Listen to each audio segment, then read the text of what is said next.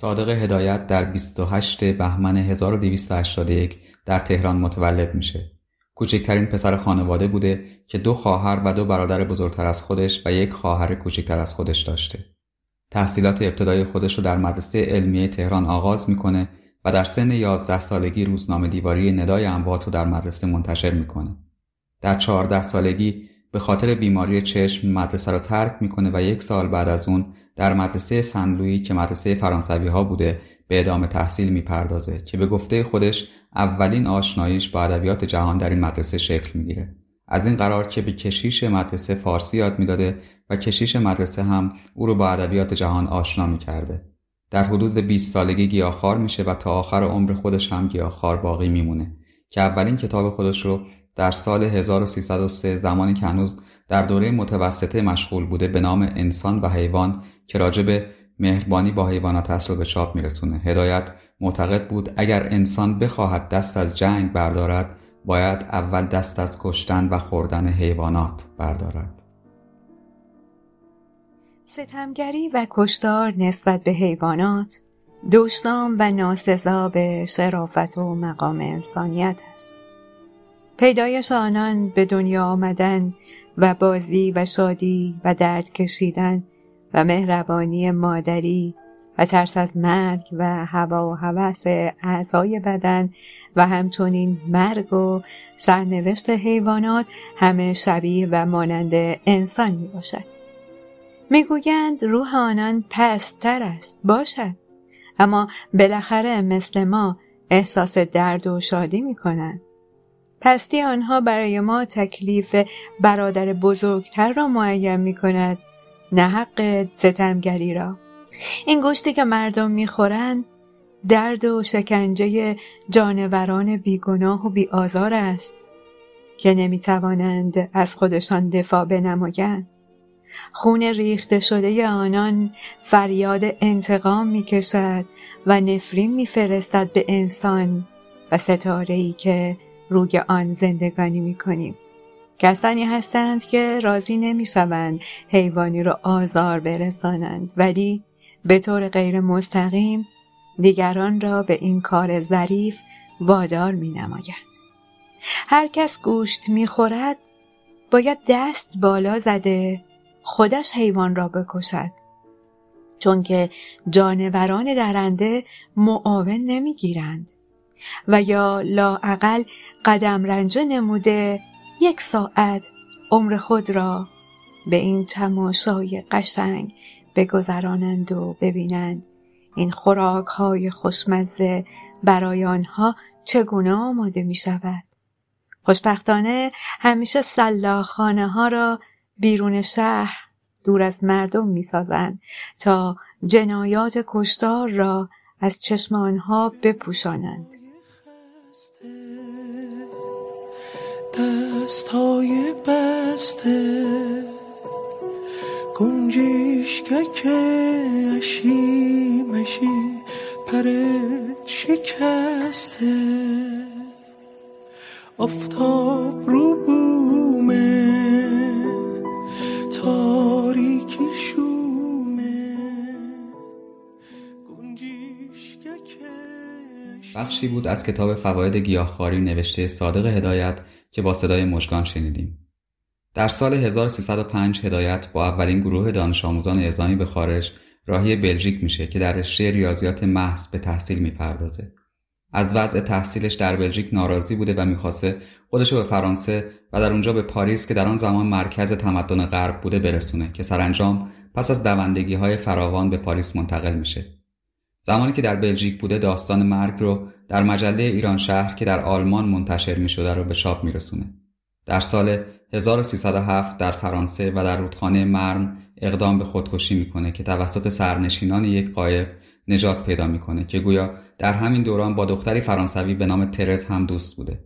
در مورد خودکشیش هیچ توضیحی به کسی نداده و در نامه‌ای به برادرش می‌نویسه یک دیوانگی کردم که به خیر گذشت اما مصطفی فرزانه سالها بعد از زبان هدایت نقل می‌کنه که علت خودکشی هدایت مسائل عاطفی بوده.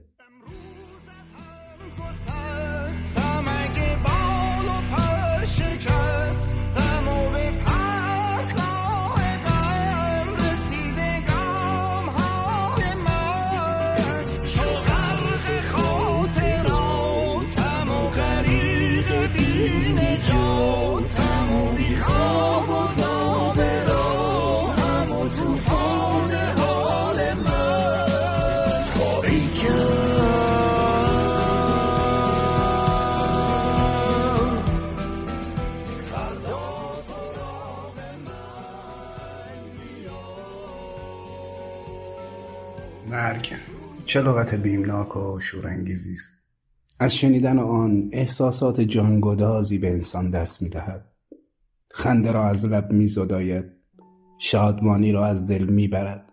تیرگی و افسردگی آورده. هزار گونه اندیشه های پریشان از جلوی چشم میگذراند.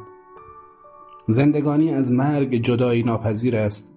تا زندگانی نباشد مرگ نخواهد بود و همچنین تا مرگ نباشد زندگانی وجود خارجی نخواهد داشت از ستاره آسمان تا کوچکترین ذره روی زمین دیر یا زود میمیرند سنگها گیاهها جانوران هر کدام پی در پی به دنیا آمد و به سرای نیستی ره سپار می شد و در گوشه فراموشی مشتی گرد و غبار می گردند.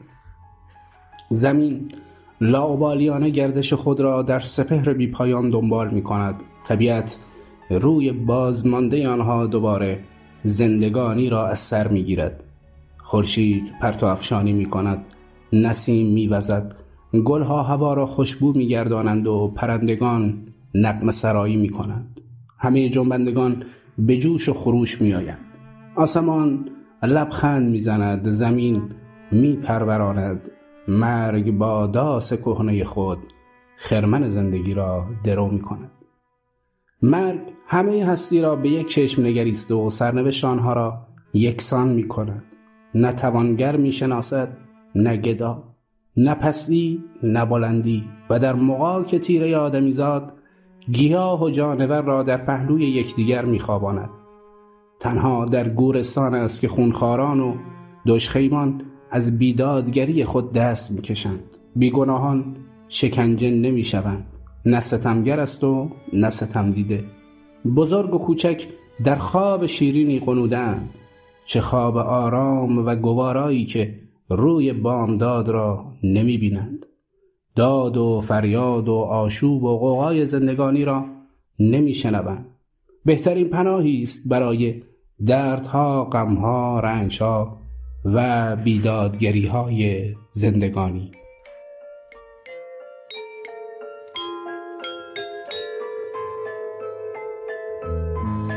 آینه میگه تو همونی که یه روز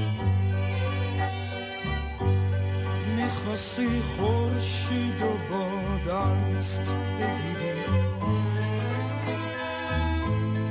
ولی امروز شهر شب خونت شده. داری بی صدا تو قلبت میمیری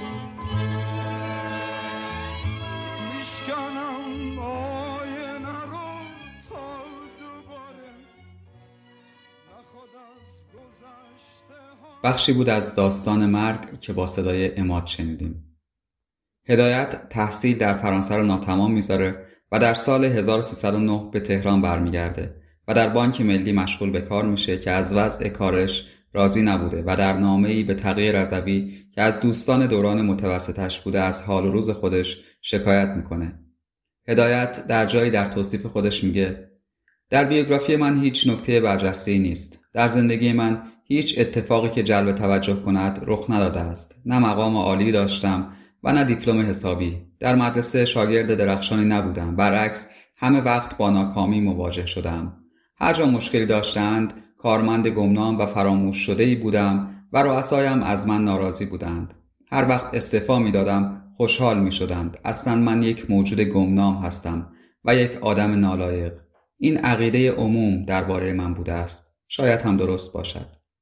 در همین زمان با مسعود فرزاد بزرگ علوی و مشتبا مینوی آشنا میشه و حلقه دوستی این چهار نفر گروه ربعه را تشکیل میدن که بعدها افرادی چون پرویز ناتل خاندری و نیمایوشیچ هم به گروه اونها اضافه میشن که به فعالیت های ادبی و فرهنگی میپرداختند که مینوی در این باره میگه ما با تعصب جنگ می‌کردیم و برای تحصیل آزادی میکوشیدیم و مرکز دایره ما صادق هدایت بود. در همین سال داستان زنده بگو رو هم می‌نویسه.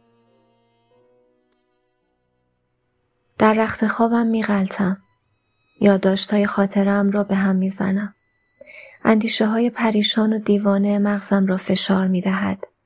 پشت سرم درد می‌گیرد تیر می‌کشد. شقیقه هایم داغ شده به خودم میپیچم. لحاف را جلوی چشمم نگه میدارم. فکر می‌کنم خسته شدم. خوب بود می توانستم کاسه سر خودم را باز کنم و این توده نرم خاکستری پیچ پیچ کله خودم را درآورده بیاندازم دور. بیاندازم جلوی سگ. هیچ کس نمی تواند پی ببرد. هیچ کس باور نخواهد کرد. به کسی که دستش از همه جا کوتاه بشود می‌گویند برو سرت را بگذار بمیر. اما وقتی که مرگ هم آدم را نمی‌خواهد وقتی که مرگ هم پشتش را به آدم می کند مرگی که نمی آید و نمی خواهد بیاید همه از مرگ می ترسند من از زندگی سمج خودم چقدر هولناک است وقتی که مرگ آدم را نمی خواهد و پس می زند. نه کسی تصمیم خودکشی را نمی گیرد. خودکشی با بعضی ها هست. در خمیره و در سرشت آنهاست. نمی توانند از دستش بگریزند. این سرنوشت است که فرمان روایی دارد.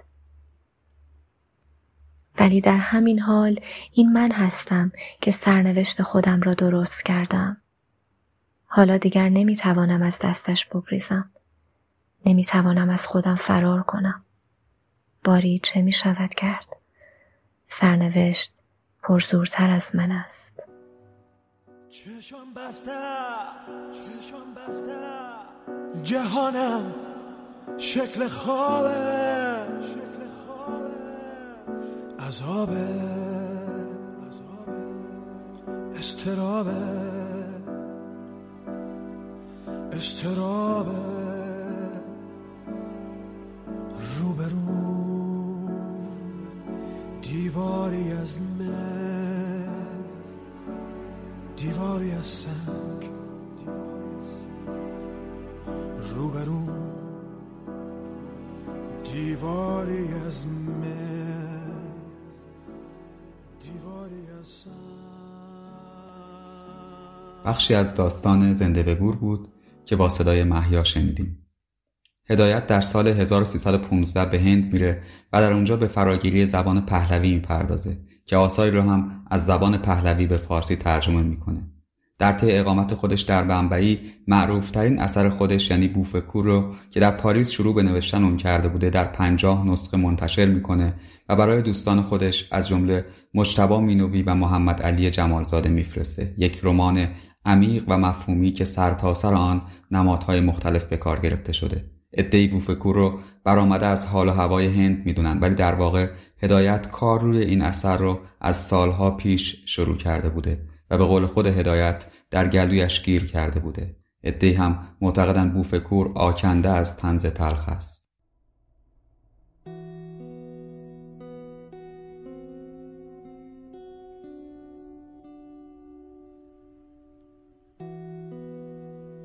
زندگی با خونسردی و بیاعتنایی صورتک هر کس را به خودش ظاهر می سازد. گویا هر کسی چندین صورت با خودش دارد. بعضی ها فقط یکی از این صورتک ها را دائما استعمال می کنند که طبیعتا چرک می شود و چین و چروک می خورد. این دسته جو هستند. دسته دیگر صورتک های خودشان را برای زاد و رود خودشان نگه می دارند و بعضی دیگر پیوسته صورتشان را تغییر می دهند. ولی همین که پا به سن گذاشتن می‌فهمند که این آخرین صورتک آنها بوده و به زودی مستعمل و خراب می شود. آن وقت صورت حقیقی آنها از پشت صورتک آخری بیرون می آید. نمی‌دانم دیوارهای اتاقم چه تأثیر زهرالودی با خودش داشت که افکار مرا مسموم می کرد. من حتم داشتم که پیش از مرگ یک نفر دیوانه زنجیری در این اتاق بوده. نه تنها دیوارهای اتاقم بلکه منظره بیرون آن مرد قصاب، پیرمرد خنزر پنزری، دایم، آن لکاته و همه کسانی که می دیدم و همچنین کاسه آشی که تویش آش جو می خوردم و لباس هایی که تنم بود همه اینها دست به یکی کرده بودند برای اینکه این افکار را در من تولید بکنند. زندگی من به نظرم همانقدر غیر طبیعی، نامعلوم و باور نکردنی می آمد که نقش روی قلمدانی که با آن مشغول نوشتن هستم. گویا یک نفر نقاش مجنون روی جلد این قلمدان را کشیده. اغلب به این نقش که نگاه می کنم مثل این است که به نظرم آشنا می آید. شاید برای همین نقش است. شاید همین نقش مرا وادار به نوشتن می کند. یک درخت سرو کشیده شده که زیرش پیرمردی قوز کرده شبیه جوکیان هندوستان چون باطمه زده. عبا به خودش پیچیده و دور سرش شالمه بسته. به حالت تعجب انگشت سبابه دست چپش را به دهانش گذاشته. روبروی او دختری با لباس سیاه بلند و با حالت غیر طبیعی شاید یک بوگامداسی است جلوی او میرقصد یک گل نیروفر هم به دستش گرفته و میان آنها یک جوی آب فاصله است. یه شب محتاب ماه میاد تو خواب منو می‌بره کوچه به کوچه باغ انگوری باغ آلوچه دره به دره صحرا به صحرا. اونجا که شبا پشت بیشه ها یه پری میاد ترسون و لرزون پاشو می‌ذاره تو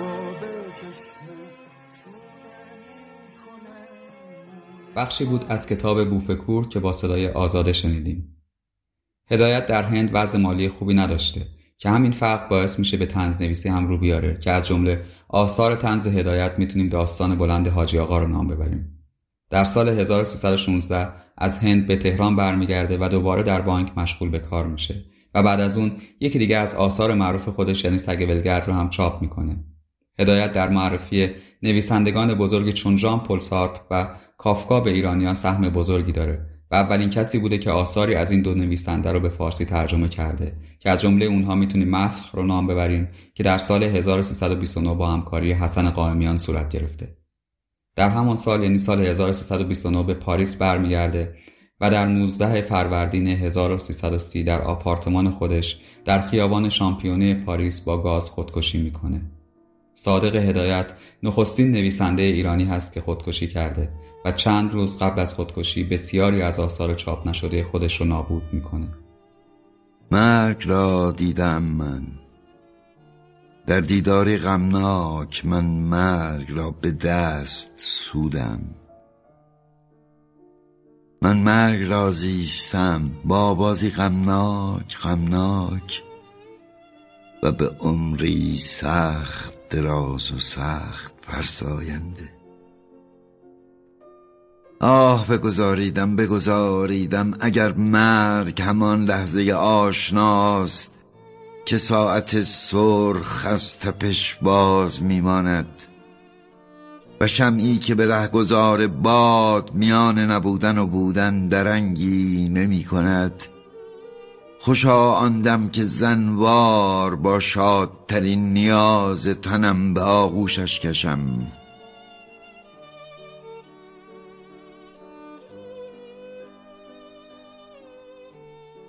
در این اپیزود صدای مژگان، محیا، اماد و آزاده را شنیدید که تشکر می‌کنم از همگی. ممنون که ما رو میشنوید و به دوستان خودتون هم معرفی می‌کنید.